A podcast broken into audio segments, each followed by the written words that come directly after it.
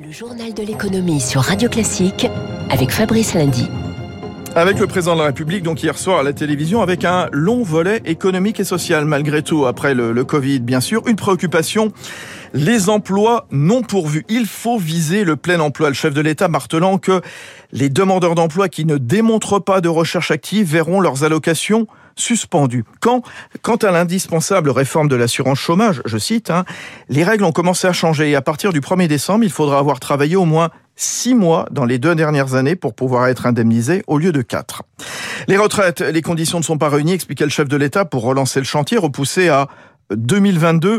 Le président de la République souhaite une hausse de l'âge de départ, estimant qu'il faudra prendre des décisions claires pour préserver les pensions de nos retraités. C'est une nécessité désormais.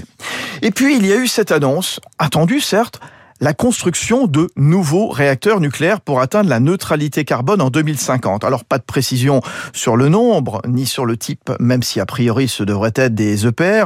C'est une première depuis des décennies, rappelait Emmanuel Macron. Une mesure appropriée, explique François Lévesque, économiste à Mines-Paris-Tech, auteur du livre « Nucléaire on-off ».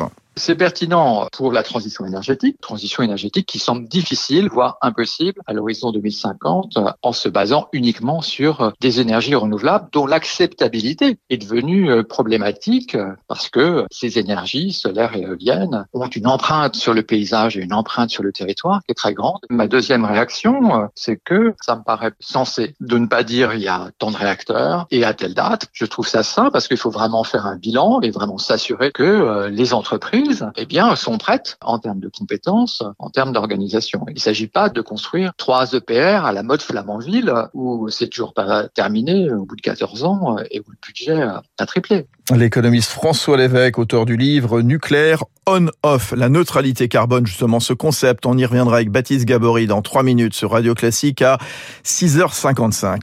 Les questions énergétiques très vives en ce moment, la COP26 bien sûr, et le prix des matières premières. Et dans ce contexte très intéressant, l'initiative du géant gazier russe Gazprom qui commence à remplir ses stocks européens. Les niveaux étaient exceptionnellement bas ces derniers mois, ce qui avait contribué à des prix records, prix qui ont légèrement reflué hier après cette annonce. L'enquête de Émilie Vallès. Il était nécessaire de remplir les stocks européens fortement entamés par un hiver prolongé l'an dernier et pas suffisamment remplis depuis. Et quand on sait qu'en Europe, 1/3 du gaz provient de Russie, cet approvisionnement est essentiel, d'autant que la demande est en hausse du fait de la reprise économique. Jean-Pierre Favennec, consultant, professeur spécialiste de l'énergie. Le marché est assez tendu actuellement et on craignait qu'il ne reste tendu tout l'hiver. Peut-être que la décision russe va permettre de relâcher un peu les choses et de permettre donc de voir le prix du gaz baisser un peu ou en tout cas garantir aux consommateurs européen et qu'il y aura assez de gaz pour tout l'hiver. La Russie montre ainsi qu'elle a la main sur l'approvisionnement du gaz européen, poursuit Philippe Chalmin, professeur à l'université Paris-Dauphine. L'Europe est coincée, elle n'a pas beaucoup de solutions. Le gaz naturel liquéfié est très cher et par ailleurs, les autres fournisseurs par gazoduc, que ce soit la Norvège, que ce soit les Pays-Bas bien entendu et même l'Algérie, touchent quand même leurs limites, y compris des limites géopolitiques dans le cas algérien. Et quoi qu'en disent les Russes, ils utilisent l'arme du gaz, explique cet expert. Ils mettent les prix sous pression afin d'accélérer la mise en service du gazoduc controversé Nord Stream 2, qui attend toujours le feu vert de l'Allemagne. Voilà, dossier signé Émilie Vallès pour Radio Classique. C'était un groupe spécialisé dans l'électricité, le pétrole, mais pas que. Un énorme conglomérat qui évoluait aussi dans les services financiers ou encore les médias. La fin de General Electric, démantelé hier en 3 sociétés distinctes cotées, santé, énergie, aéronautique, la fin d'une époque. Au début des années 2000, le conglomérat pesait quand même plus de 400 milliards de dollars en bourse. Au Japon, Toshiba envisage de créer de la même façon 3 unités distinctes.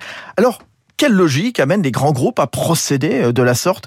Écoutez Rodolphe Hidalgo, fondateur et dirigeant de Tetractys Concept Management. Simplifier, c'est ça le vrai schéma stratégique derrière, une simplification. Faciliter la cohérence dans la stratégie, créer des entités qui soient plus facilement agiles. Pour ça, elle doit être concentrée sur un seul métier. Au moment où toutes les entreprises sont en train de faire face, d'une part, à la sortie de la crise Covid, mais surtout à des défis très puissants qui sont la décarbonation, la volonté d'avoir des stratégies qui mettent vraiment le client au centre et une digitalisation de tous les aspects de l'entreprise et de tous les aspects de la relation client. Rodolphe Hidalgo, dirigeant de Tetractys Concept Management avec Eric Mauban. À New York hier, le titre GE a été applaudi, en hausse de 2,7%. Léger repli en clôture à Wall Street en attendant le chiffre de l'inflation américaine, moins 0,3% pour le Dow Jones, moins 0,6% pour le Nasdaq. Paris quasiment stable, moins 0,06% à 7043. Les bourses chinoises en repli, puis idem Tokyo en ce moment recule d'1,5%.